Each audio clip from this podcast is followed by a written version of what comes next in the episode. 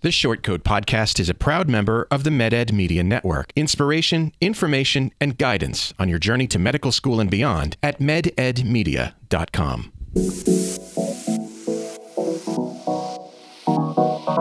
Meandering in the margins of medicine, it's the Short Coat Podcast. Weird news, fresh views, helpful clues, and interviews. by students for students. Subscribe to our weekly show at theshortcoat.com. Welcome back to the Short Coat Podcast, a production of the University of Iowa Carver College of Medicine. I'm Dave Etler. I'm here today with MD PhD students LJ Agostinelli Hey. and Aline Sandouk, Hello.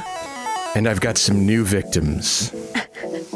Say hello to M3 Armin Avdic That's me. and Megan Kosovski, Hi. our admissions counselor. Welcome, guys. Thank you. Yeah. I oh man, I just I love new blood, you know? it's so great. Hey, today before we start, I want to say today's show has a sponsor for charity, Common Bond. I'll talk to you more about them later in the show. Just keep them in your thoughts for now. Uh, meanwhile, Armin, That's me. Yeah. you're an M3. So, yep. What took you so long to join us on the Short Coat podcast? Oh man. What do you what do you have to say for yourself, young man?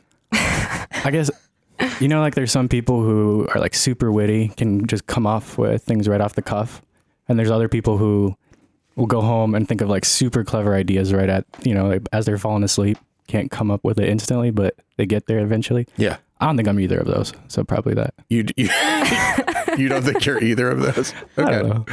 All right, that's fair enough. I mean, you know, some people they're uh, they're podcasting late bloomers. It's fine. I hope so. Thank you for thank you for finally coming to give it a shot. Um, what what did you uh, what do you? You're an M three. You got a specialty in mind that you're uh, tossing around? I do. I'm really interested in ophthalmology. Oh, okay, cool. Gunner, huh? Um, I just like eyeballs. Okay, that's good because I Don't hear get out of it. We hate you already. because I hear that uh, I hear that the eyeballs have a lot to do with that specialty. Yes, um, it's oddly connected. Yeah, It's in the name. Is it? Ophthal. Yeah, isn't that uh, yeah, the Greek root for? something like that. Eyeball? Eyeballs. I haven't taken Greek yet, but What'd you do before medical school? I did a little bit of grad school. Um, computational biochemistry is kind of like the field that I was in. Um, just looked at proteins and how they fold, basically, try to come up with like computer models and code physics. Oh, Um, and then I realized that I, I just kind of need a bit more of a human element, despite like my undiagnosed avoidant personality disorder. Maybe I still r- really enjoy like, communicating with people and you know having that aspect. But I do want to end up teaching. And I feel like this just kind of puts everything together. I have uh, an interest in paper airplanes and how they fold. So Oh, that's Not quite the same. well, you know, I think it's pretty Given- close. Paper planes right? don't exist uh, biologically, so it's not Oh, medically relevant, but still very interesting. all right, Megan. What do you do as an admissions counselor? Everything. No. we do a lot over there. So we're working mainly with prospective students and incoming students. So if you're interested in coming to med school or you've applied to med school, I'll be one of your main points of contact for that. Okay. Yeah. Well, good. Um, I, I'm glad you're here because we have a listener question uh, from Claire. She's uh, thinking about going back to school, but she's got a full time job that she likes a lot. Here, let's uh, let's hear from Claire. Hi, Dave and Shortcoats. My name is Claire, and currently I am a radiation therapist who's interested in going back to medical school to be a radiation oncologist in a couple years. I absolutely love the podcast. Y'all get me through my long work commute. I don't know what I'm gonna do when I finally listen to all the previous episodes. My question is geared more towards non-traditional med students, but I'd love feedback from every and anyone. When going back to school to take prerequisites for med school, were you able to keep your job or did you have to go back to school full time? If you did keep your job, how did you balance getting classes done, research experience, and volunteering to get a well-rounded application? I want to be as competitive as possible and have loads of clinical experience and patient interaction because of my job, but am lacking in the research and volunteer aspects due to the long workdays. Thanks for the advice and keep up the great work. So, Megan, Yeah. what's your fir- what are your first thoughts about uh, Claire's question? No, I think it's a great question. And we hear questions like that all the time. So the goal is to turn in a holistic application, but to do what you love, right? We don't want you to give up your passions and sacrifice your passions for a strong application. So I think you can combine those things. Um, and I, but I try to think of it as every time you say yes to something, you're saying no to other things. So you've got to be strategic, right?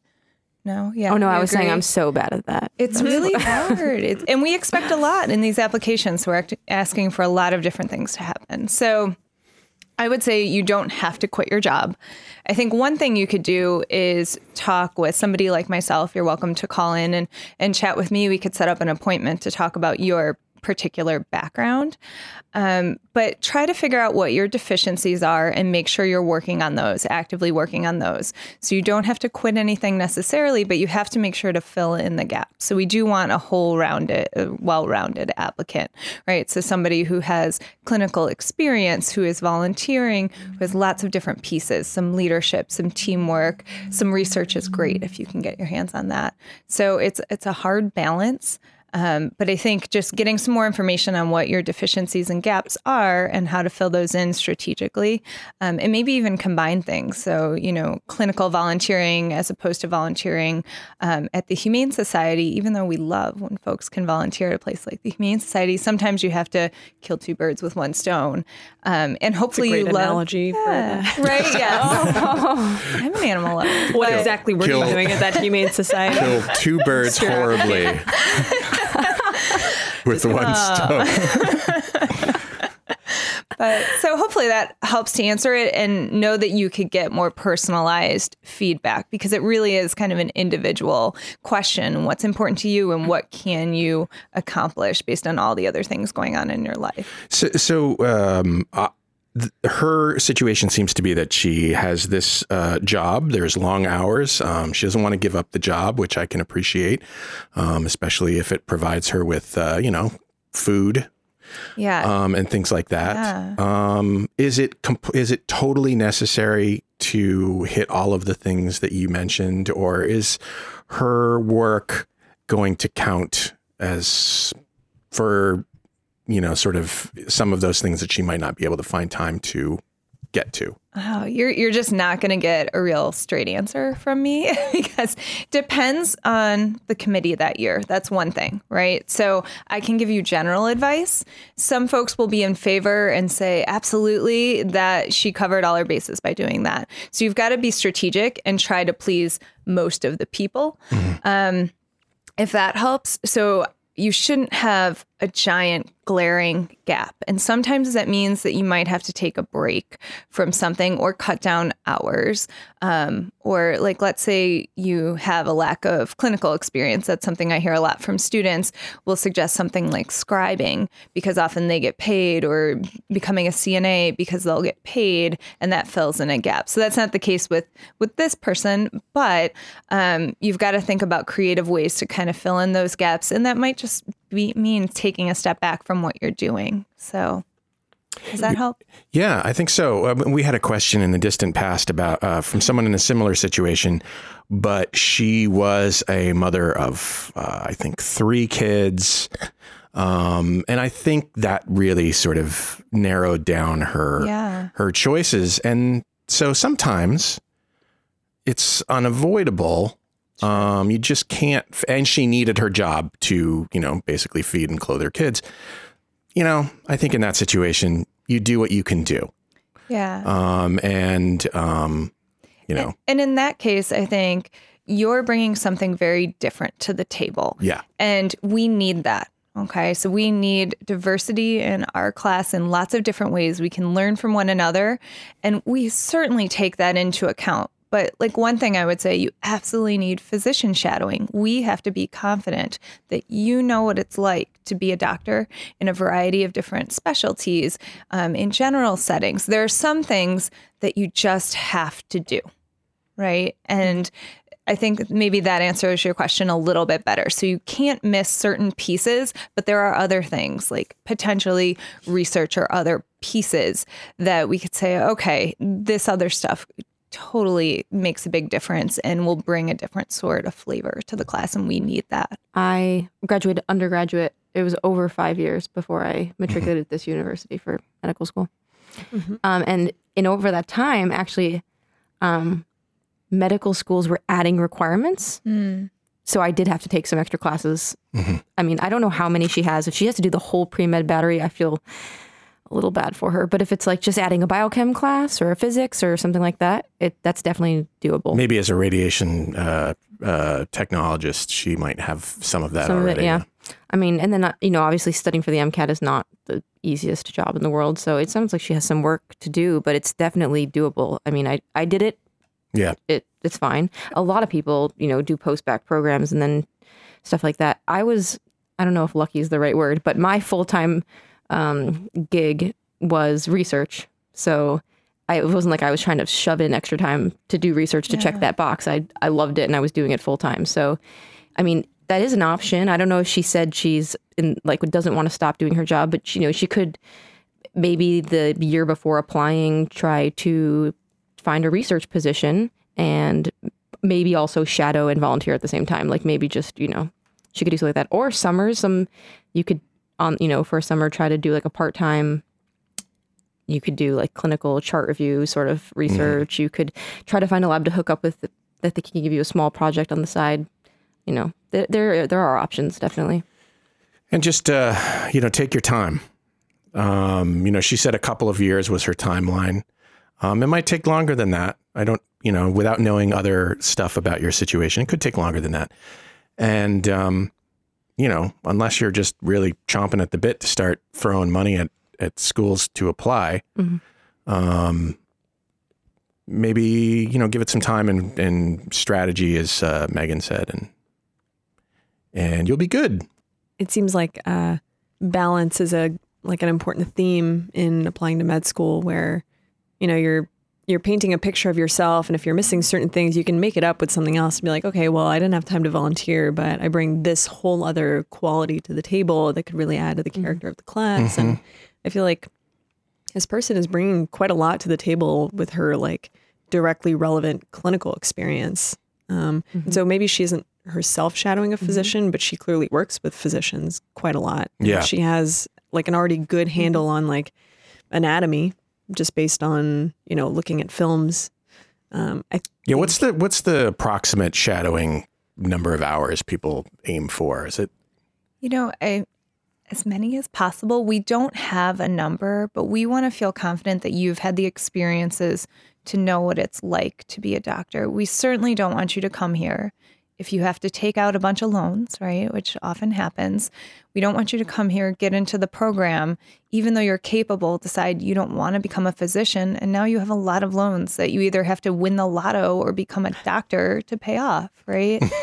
so we're just, we're trying to Yeah. help you out. No, I get it. I- Um, I- so that it's not a magic number of hours, but we like to see some general shadowing. So something like ER experience, family medicine, and different specialties.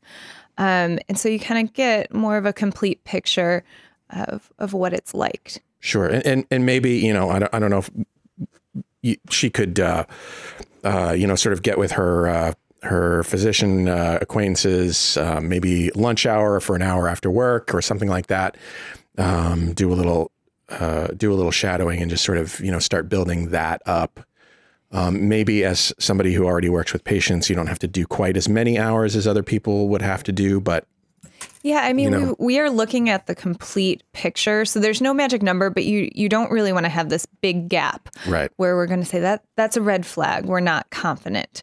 Um, and I think if you already have the connections, it would be fairly easy to add on a couple hours here and there consistently. And you could ask your colleagues, is there somebody you'd recommend that I could reach out to? And they'd probably be pretty understanding. Yeah. They've had to go through this before, Yeah, right? yeah. I mean, I think people want to help people. They want to share. Yep. Um, and we want good folks in medicine, and that's kind of this is that's how this happens. So Well, uh, Claire, keep us posted. Love to hear from you in the future about your experiences. Um, and as Megan said, I want to say this again um, contact admissions people, start that conversation now um, or soon. And, um, you know, really start feeling out, feeling out uh, what people are going to be looking for. and then you'll have an idea of what to what to strive for in the next couple of years, or three years, or four years, or whatever it is. Yeah. I have another listener question. Uh, listener Elizabeth is interested in hearing more about mentoring and or relationships with mentors and peers. Let's hear from Elizabeth. Hi, Short Coat Podcast. My name is Elizabeth, and I'm calling to first say thank you so much for um, sharing our, your podcast with us every week. I look forward to when it comes out. And I've spent most of my free time lately listening to the Short Coat Podcast as I am an aspiring um, doctor, and it's really helped me keep focused and passionate about what I want to do. Oh, good. Um, so, despite calling to say thank you, I also wanted to ask um, I am a non traditional student, and I know that means a lot of things for different people, but I'm currently in a research position, which is really helping me get clinical experience. What I'm curious about is when you're in med school, the relationships between um, your mentors and your peers and how how they may um, be difficult and what infrastructure is in place to make sure that if there is a problem that students are heard, um, if there is a problem with a professor or a doctor or one of your mentor, who is there people that you can go to to make change happen? Um, thank you so much. If this is such a weird question or doesn't make sense, feel free to delete it and I'll call back another time. Thank you. Bye. All right, I'm Don't just gonna. insecure. I'm, I'm just gonna I'm just gonna delete that question. No, I'm. of course not. I mean, she told us to, so we'd be silly not. It's a very specific question. Um, uh, I don't know. Do, uh, so, what are you guys? Uh, what are you guys' first thoughts about this? I've been thinking about this question all week, and I'm not really sure Oh. how to answer it um, because I don't have to deal with that sort of thing. You know, like I deal with other things. I wish we were like sitting around a bonfire, not being recorded. We can set- not representing the school. So because like there We can- there's tangible examples I can point to, but and how they've resolved, but or not resolved. But Well, we I could don't want to say anything. We could set the table on fire if that will help. we we could. That would be awesome. Um, I'm gonna. s- Okay, so it's a tough question. Uh, admittedly, um, I'm gonna say that um, it's gonna depend on the school that you go to, what sorts of mechanisms they have in place to deal with that thing. Um, I mean, you haven't said anything. No. Any um, any thoughts about this question? Well, I guess just like super anecdotal. Uh, I felt like when I started medical school, I've started hanging out like my peers were a lot more similar to me than they had been in the past, which brings on its like own challenges, but also is like super awesome in other ways. Um, Like you, you're all working for the same things, and yeah, and I mean, just bringing competitive people together can be kind of challenging, and you don't really trust everyone right away because you're like, no, I've you know, I'm the person that leads the group and everything, and now it's you got like six people that all lead the same group. You know, these lead groups Yeah. are now like, oh, and slowly you figure out like I can trust these people, I can work with them, and you learn more and more how to like work with people, how to rely on people, and it just gets better and better. But yeah, definitely kind of rough starting off, but I mean, I, yeah, it, that's a good point. You, you, this dynamic is different, maybe than you've experienced before, um, because everybody, like you say, everybody's working towards the same, the same goal. Um, if you've, um, if you've managed to select a school where uh, the the students are interested in helping each other rather than competing with each other. Um, then that's going to uh, help a lot. Um, but you know, there are inevitable conflicts um, because people are people, right? Um, and I suspect that um, most schools will have some mechanism to assist you in extreme cases, but that for normal, everyday, difficult interactions, you will be expected to be not to put too fine a point on it, an adult and to handle those problems yourself. Um, now, of course, there are situations that the institution would have to get involved with, um, such as harassment or um, you know, I, a number of other things that um, that would be a problem for the institution as well as the individual. Title IX stuff, um, all kinds of uh, things like that. But in general, you know, for normal everyday interactions, I, I don't think you're going to have much of a problem. Can you play it again? I think I misunderstood. I thought she was talking about mentoring, like with senior people as opposed to like student to student. Well, she did mention both. Okay. Um, and it, you know, so what would you have to say about mentoring? I think that's something you can probably get a feel for just by the culture of the institution. Um, and usually, I mean, sometimes there are some bad apples of people who, you know, mistreat students or um, don't understand what mentoring is supposed to be. But um, in general, like the mission statement and the culture of the institution can give you a pretty good idea of like how they would respond. Yeah. I think in those situations. You know, for instance, um, you know, here um, at the end of every clerkship during your clinical years, you're asked for an evaluation of that clerkship. And part of that evaluation is um, some questions about um, whether you experienced discrimination or or um, or harassment or unfair practices and all that kind of stuff. And that information is taken very seriously by um, our deans in the rare occasions when you know it's reported.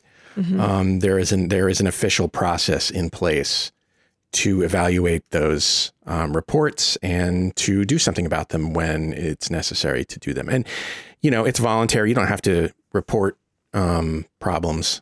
Certainly, if you don't if you don't think they rise to the level of something needs to be done about it. Um, but there is a mechanism in place. Mhm. So I mean, it can't hurt to ask. You know, for that information. You know, in advance. You don't have to do it. You know, uh, by attaching your name to the question, you can certainly call Megan in admissions and say, you know, um, my name is Armin. Um, Elizabeth, and uh, I'd like to know what mechanisms are in place, blah, blah, blah, blah, blah. And Megan will be happy to tell you or research that um, so that you have the information. That way she doesn't know who you are. and uh, Absolutely. yeah, but even if you wanted to be upfront about it, I'm sure that wouldn't be a problem. I agree. Yeah, absolutely. We're here and we'll we'll do the research and we'll get some some more information for you and make sure you're getting the the right information. In the MSTP, we actually had like a a class or seminar. I don't even know what you'd call it on something similar. Remember with the ombuds person? Yeah, I know. I have like a. Oh, that's a good point. We got Yeah. like a little card, and it's somewhere on my desk that it has a few names and phone numbers of people. There, there's the ombuds person. There's somebody else who's like a some sort of like counseling, not like mental health counseling, but like academic sort of counseling, coaching to basically like Mhm. be a liaison. I'm glad you mentioned the ombuds office. I, I you know, it's something I always forget about. But Mm-hmm. there are, yeah, there's a person on almost every campus Yeah, in the- public institutions whose job it is to help you navigate difficult situations and even just to go and talk to about them. I mean, Mhm. um, from what I've heard about that situation, um, you know, if you go to that person, it's not necessarily to start something, but it's just to talk it out and sort of explore options. Yeah, it's completely anonymous. They don't even keep notes, so it's a good Mhm. place to start. And uh, but it's a good place to like inquire about your rights and to find out. So they like these resources exist. It's just not everyone's aware of them until you really need them. Till you need them, right? But it's not a bad idea to inquire right off the bat. So, uh, yeah, Elizabeth, I hope we've helped answer the, your question. Um, I don't, I, uh, I hope you don't need any of these things. Uh, many people don't. Some people do. Perfectly all right to take advantage of them. And uh, um, let us know how your med school experience goes otherwise. And uh, we're going to take a break for just a second so that I can tell you that support for the Short Coat Podcast charitable mission comes from the sale of t-shirts and other merchandise at the shortcoat.com slash store and by a sponsorship this week from Common Bond. an education finance company that wants to help med students save money on medical school. Common Bond is now offering a med school loan with rates lower than the federal Grad Plus, flexible repayment options, and protections like forbearance, so you can press pause on payments for up to 12 months. Uh, all that, and they don't even require a cosigner. Common Bond is also committed to impacting social good. Every time they fund a loan, they also fund the education of a child in the developing world through their social promise. To learn more about Common Bond's new medical school loan, visit commonbond.co slash SCP. And just a reminder, listeners, that our sponsors are helping us make money for the National Alliance on Mental Illness. So it's important that you go check them out so that they can make sure their sponsorship is worthwhile to them. Appreciate your help on that. Uh, Armin, Yes. you're a third year. So you are in a good position to answer this question. If we'd offered an accelerated three year MD program and a traditional four year program, which would you have chosen? I'd take like an eight year program and stretch this out as long as I can. I was about to say the same thing. We know we have one of those. It's called the MSTP. Yeah. Honestly, I don't know. I've like it's a lot of work all the time, but it's been just fun, like going through everything, and you just become a different person. I feel like. You also realize so Armin's like a like an ultra medical student because he like does did medical school twice because he tutors everything. Oh, yeah, that's right. Oh, cool. He, pre- I mean, he's not clearly not one of those students who's like, I hated it, I need to get through. He like he went back to M one year and did it all over again. and he won like best tutor award, so he's obviously good at it. Nice. Thanks, LJ.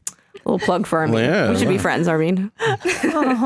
Well, I, I, I asked this question because a recent article on the AAMC's website, that's our uh, the American Association of Medical Colleges, um, talks about the introduction of three year programs to medical education. This is uh, becoming a trend. Um, and I'll post the link to this article at theshortcoat.com so you can check it out for yourself. But at least a third of medical schools are now considering accelerated programs to address student debt and faster graduation to address physician shortages. Uh, the programs usually focus on a limited set of specialties in shortage areas like family medicine and other primary care fields. So you're not going to do a three year program to be an ophthalmologist. I'm sorry. Uh, like you can't hear me nod, but that was a nod. Okay, I appreciate the the audio description there. Head up and down. Yeah. The article notes that this isn't the first time this has been tried. Apparently, during World War II and in the 1970s, there were physician shortages that caused schools to go with fast tracking, but those efforts sort of petered out when shortages eased or when people got concerned about burnout. So, I, you know, the, the Texas Tech was prominently featured in this article. And I'll tell you some of the features of their program. You tell me what you think.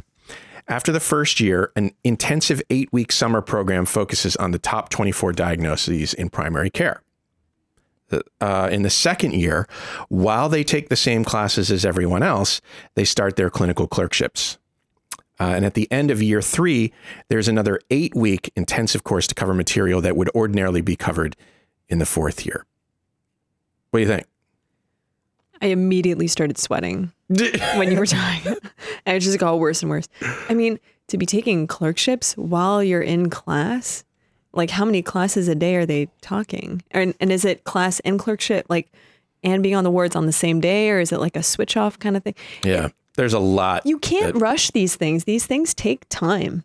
Also, what was that thing about eight weeks for what stuff you learn in fourth year? Yeah, so at the end of year three, there's an eight week intensive course to cover fourth year material. What is fourth year material? Isn't that like sitting on a couch and Yeah. waiting for your next interview or something? or just like whatever you have me do. It's not like we we don't have like fourth year programming. I think we? it's like selective It's like fourth year clerkships or the stuff that you would have gotten in fourth year clerkships. I'm not really sure. I think it's going to be particular to the school. I mean, yeah. um, but Texas has its own med school application system Yeah. too, doesn't it? So they ha- they have their own like oh, I didn't, peculiar. I didn't know that. Yeah. Yeah. So they have like a state level idiosyncrasies that are specific to Texas. So maybe they do have some type of programming in the fourth year that like is not the norm nationally. And would you apply to the three year program or choose to apply to the three year or the four year program when you're actually applying or decide later? Yeah, I, I think I it. know. I from what I from what I remember of the article, it, it varies. You can you can join the fast track program and then drop out to the regular four year program. Um, I think is what they read in, in at least for Texas Tech. Um, so I guess there's, I don't know, not a huge risk in choosing either one. It's not like you're stuck there, but I imagine at some point it's like, well, I made it this far. Yeah. Sounds messy. Yeah. Most How prepared? You know, I I mean, the question I feel like is, will they be prepared for the same? Will they be prepared for residencies, and would they go into like the same residencies, like the family med or whatever primary care that the f- t- traditional four year would go into? It's a good question. So, um, in the case of Texas Tech, again, 70% of their grads are working in underserved areas.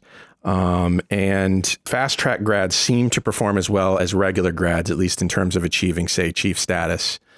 Um, Yeah. What are the of the- metrics for is one of the area. well? Yeah. I mean, I'm sure that I'm sure the metrics also include, you know, step three or, you know, things like that. Sure. Um, and interesting feature, the schools usually guarantee grads that they will rank them highly so they get matched there. Um, so basically they're saying, you know, if you go through this, if you go through this fast track thing, we will, you know, our hospital will, will hire you, um, or will rank you highly to be hired when you're matched. LJ's got this look in her eyes like, It, uh, it seems so like nepotistic, or is that a word? Nep- There's a lot of nepotism going on there. It seems strange. well, I don't know. It's, uh, it's a perk for sure. I feel like it's dangerous to promise something like that because if it doesn't turn out well, you just made an awkward promise that you now have to fulfill. like, Well, notice they didn't say we will hire you. We will rank you highly, which is the the usual BS thing that uh, residency programs say um, to every resident who's like, "So you're going to rank me highly?" And they're like, "Sure, we'll rank you highly." And then you know, that doesn't guarantee anything. So yeah, I, I think um, uh, oh, it was Elizabeth Shirazi who commented when I posted this to the co-host group. Um, their second year is preclinical classes and clerkships at the same time. How do they have enough time in the day to do that? Let alone study for preclinical exams and their shelf. it seems like something has to give, right? Either they're they're expected to be part time in clinic, or Yeah, or your tests are so easy. Like, how could you po- like possibly take a normal med school exam while being in not to not to mention that in order to take advantage of this, I'm sure you have to know, like beyond a shadow of a doubt, mm-hmm. that you will do primary care, that you will do family medicine, for instance, or whatever limited set of programs. Mm-hmm. You know, you have to know that coming in. it just um, seems like they're they might be getting inferior training on both fronts as opposed to doing one Yeah. or the other in sequence. Okay, wait. Actually, to be fair, now I'm thinking about it. So, me, Aline and I are both in the MSTP. Um, we basically have three years of med school. Because I mean, I know we're, true. we're doing a PhD, but we do a year and a half with everybody. Then we take step one. Then we do 12 weeks of rotations. Then we do a PhD. Then we come back. And when we go back to clinic where everybody else had two and a half years, we have one and a half years. So maybe we have three years plus 12 weeks. So to be fair, we kind of kind of in have that three years of, med- of med school. Yeah, Yeah, um, that's fair. relevant to that is schools. So, so in order to be accredited, schools have to provide at least 130 weeks of instruction, um, and on average, schools have 157 week weeks of curriculum. So it seems like you might lose 20, 27 weeks total. Um, so maybe it's not that big a deal. I, for one, am against the whole damn thing, and I'll tell you why. Um, I love you guys. I don't want you to not be podcasting for four years. Armin,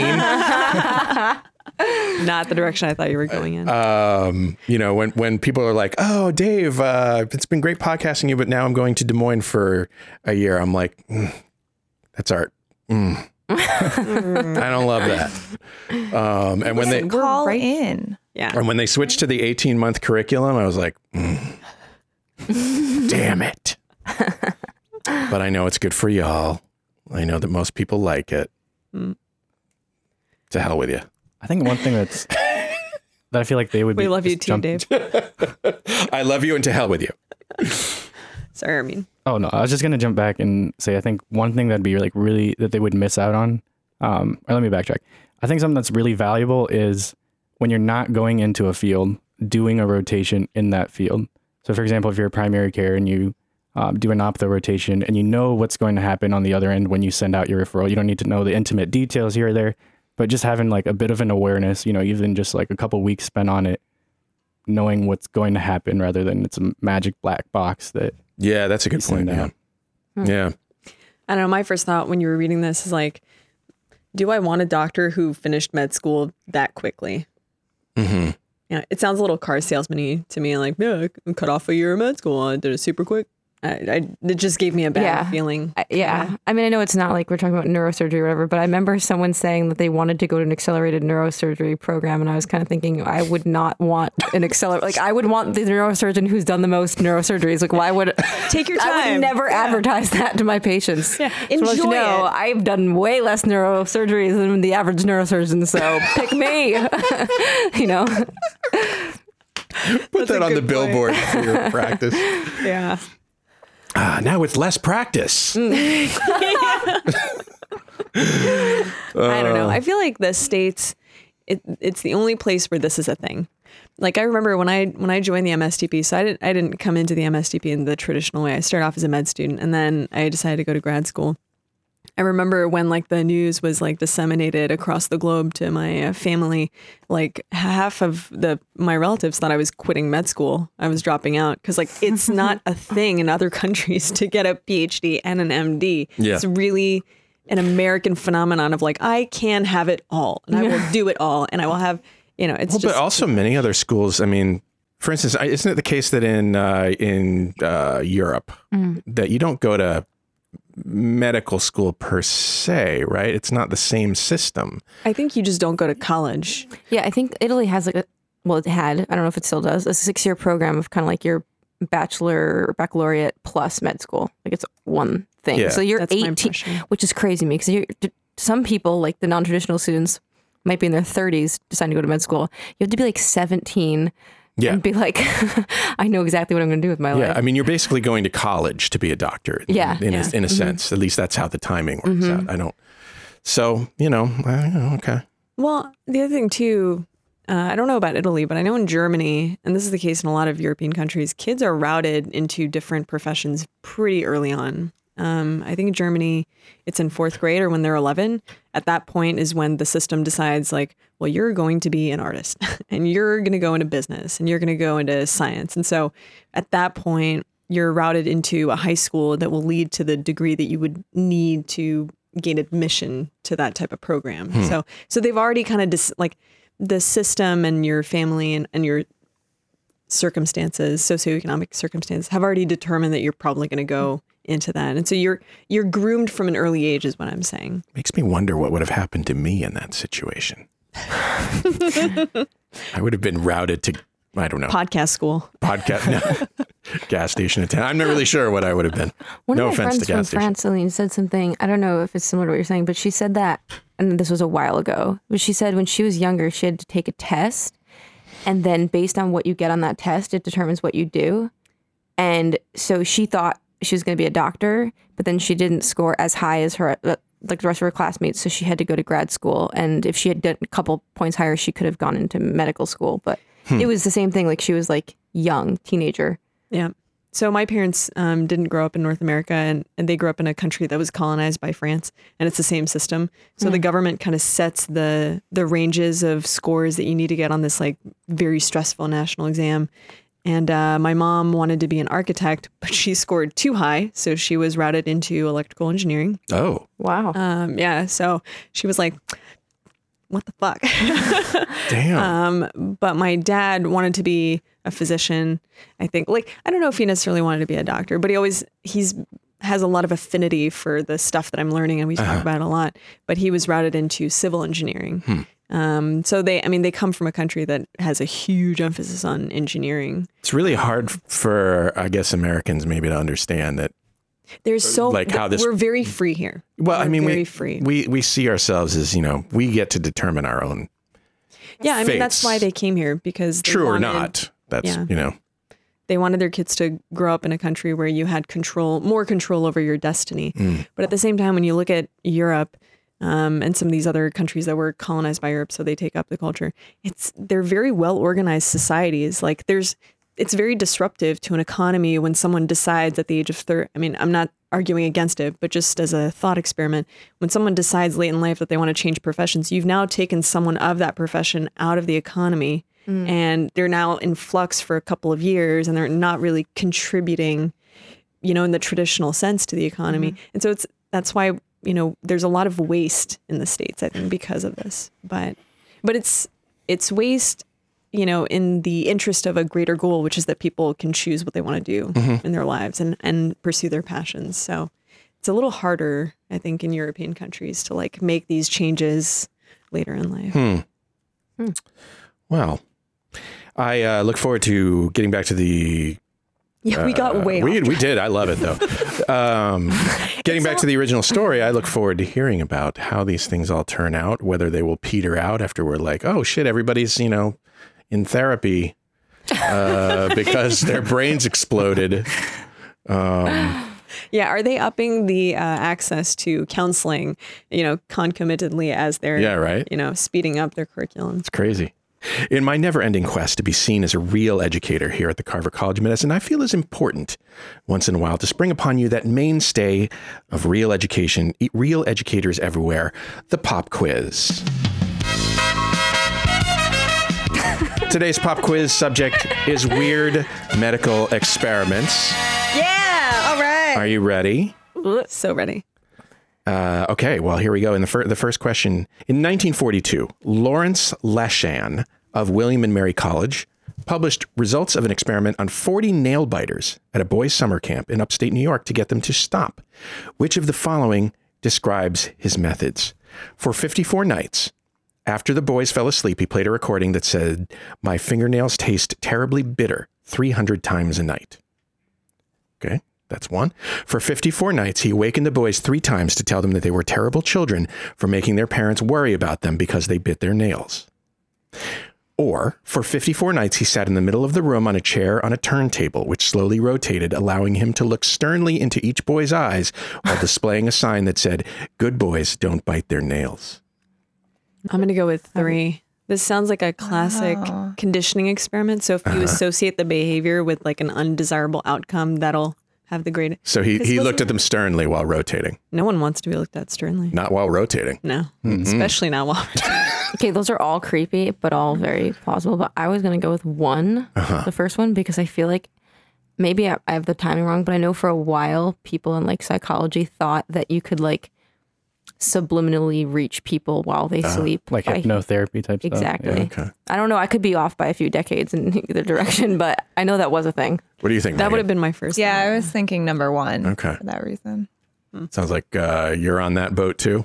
I think so. I mean, 1949, he said. So, or Uh, 42. 42. Oh. I don't even know if like real cars were around then, so I don't know if, like the actual setting.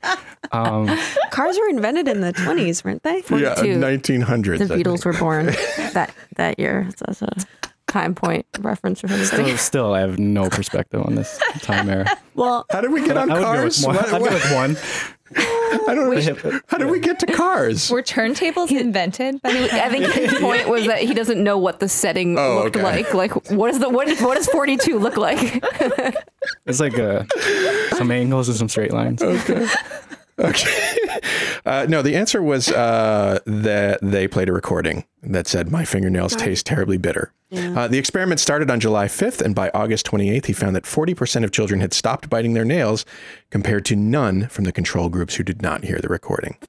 But sleep deprivation due to hearing the recording probably not a factor. What if you're too tired to bite your nails? Or right? Oh, so weird. All right. Uh, here's the next question. Entomologist Michael Smith wanted to know if a honeybee stings you, where on the body will it hurt the most? ooh, Hmm.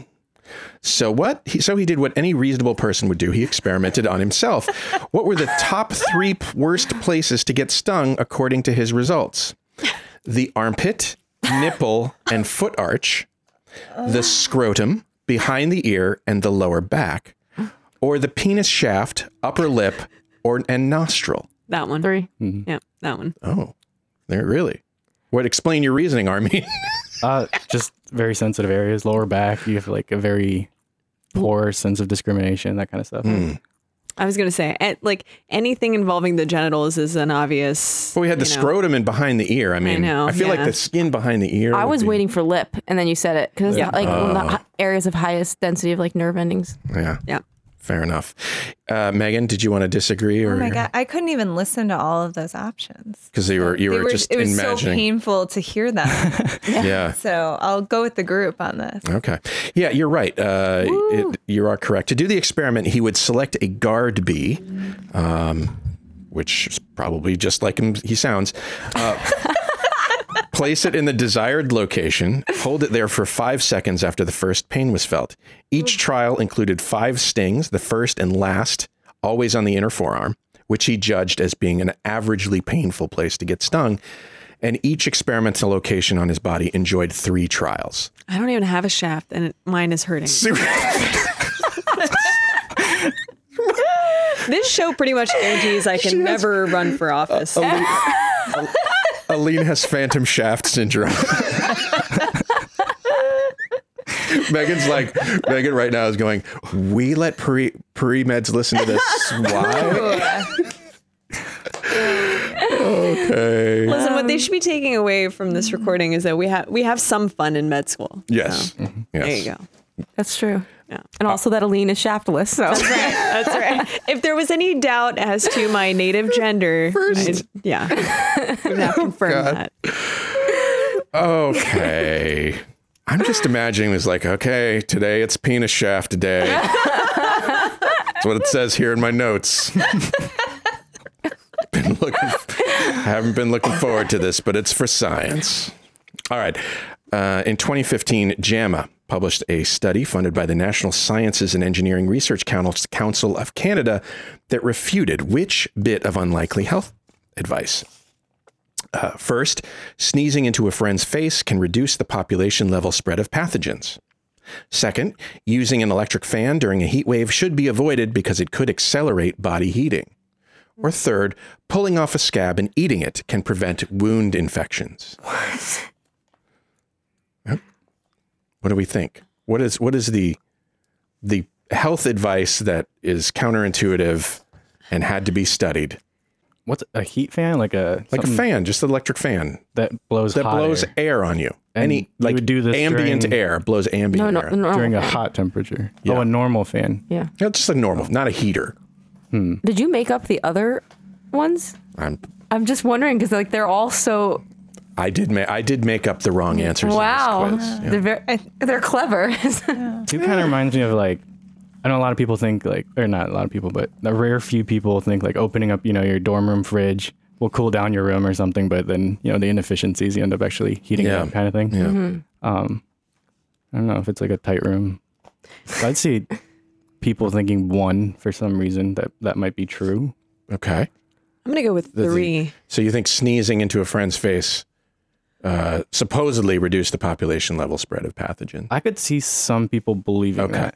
And and Aline, you think pulling a scab and eating it could As prevent wounded- repugnant as that may be, Mm-hmm. that is the earliest recorded method of uh, vaccinating people.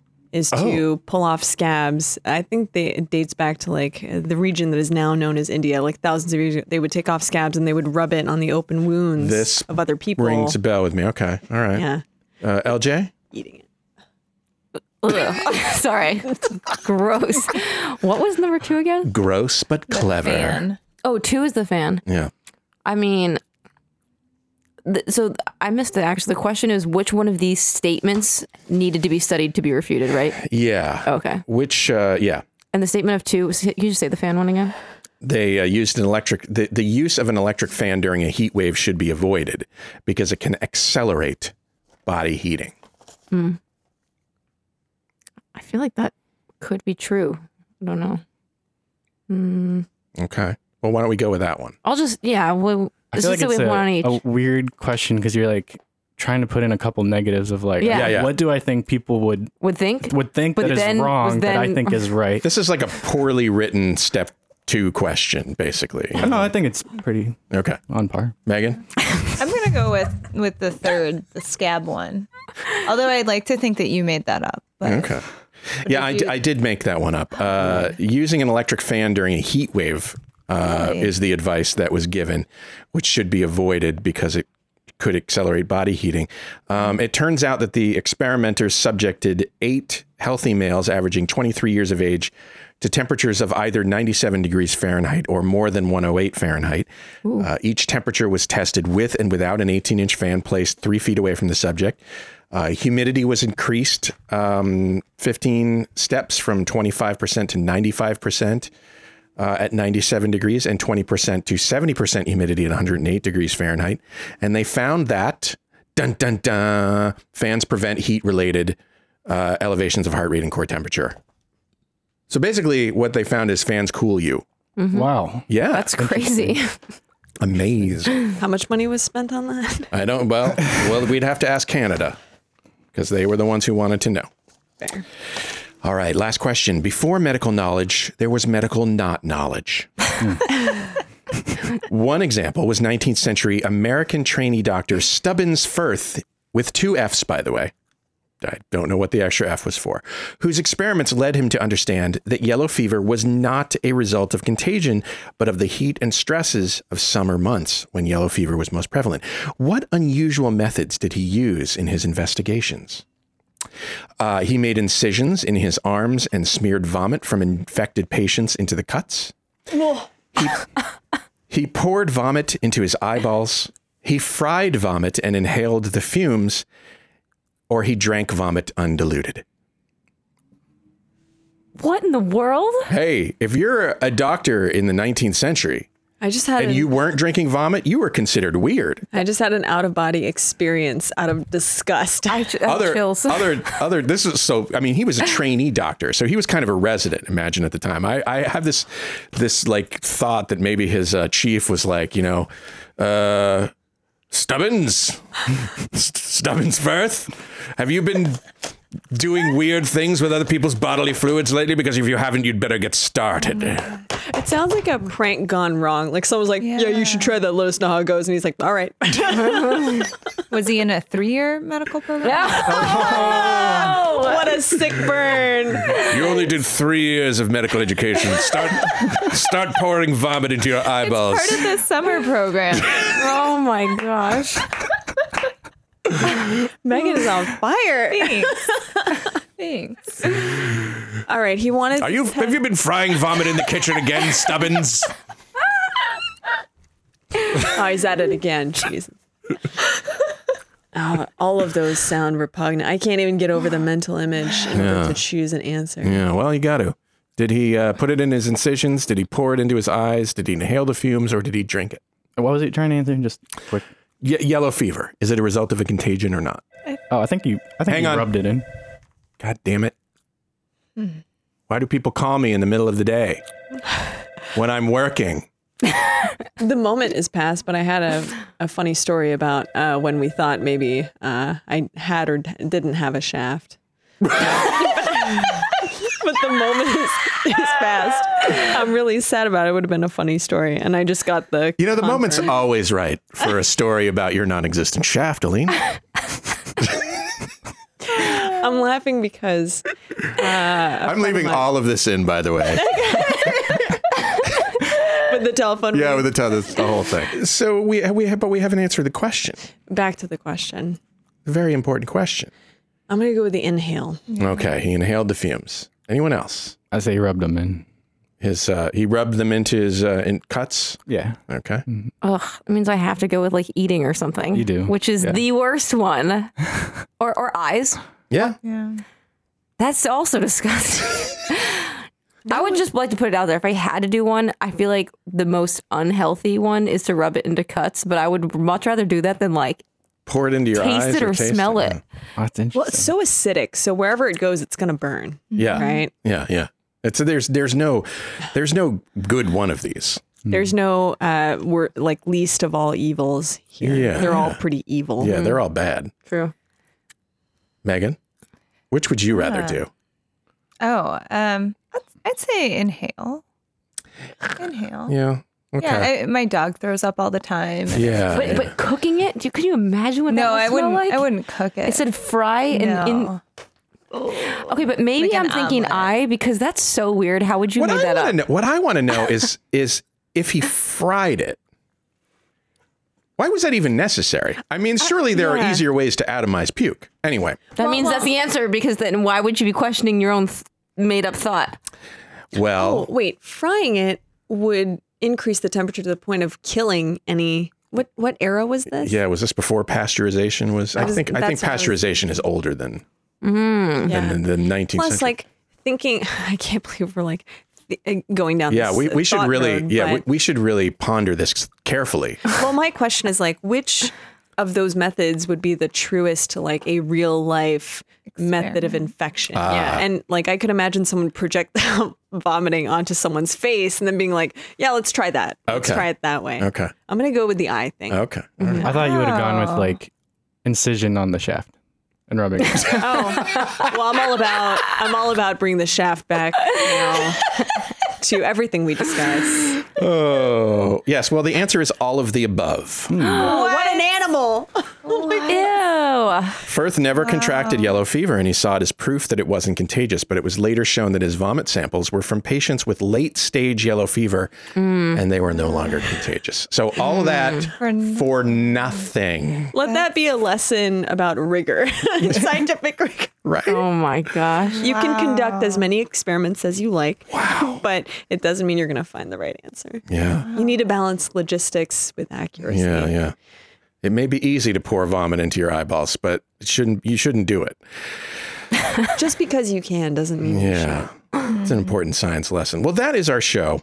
Uh, Aline, LJ, Armin, Megan, thank you for joining me on the show today. Thanks for having us. Thanks. It was fun. And what kind of terrible human being would I be if I didn't thank you, listeners, for making us part of your week, for all your questions, and for your supportive t shirt orders? If you're new here and you like what you heard today, subscribe to our show on iTunes, Apple Podcasts, Google Play, Spotify, wherever you get your podcasts. We love answering listener questions, so send us your questions or whatever you like to the shortcoats at gmail.com or reach out on social media, or you can leave a message at 347 short CT. We'll talk about it on the show. Oh, and one more thing right now, while your podcast app is open, give us some more stars and a review uh, that makes us feel good to hear that you're happy with our work. CD31419, if that is your real name. You did that this very week, saying that our show for real changed my life. That was his quote, and that we've inspired him to pursue his medical education. I have no idea what we could have said that made him think that was a good idea. The show is made possible by a generous donation by Carver College of Medicine student government and ongoing support from the Writing Humanities program. Our executive producer is Jason Lewis. Our opening music is by Dr. Vox, and our closing music is by Catmosphere. Talk to you in one week.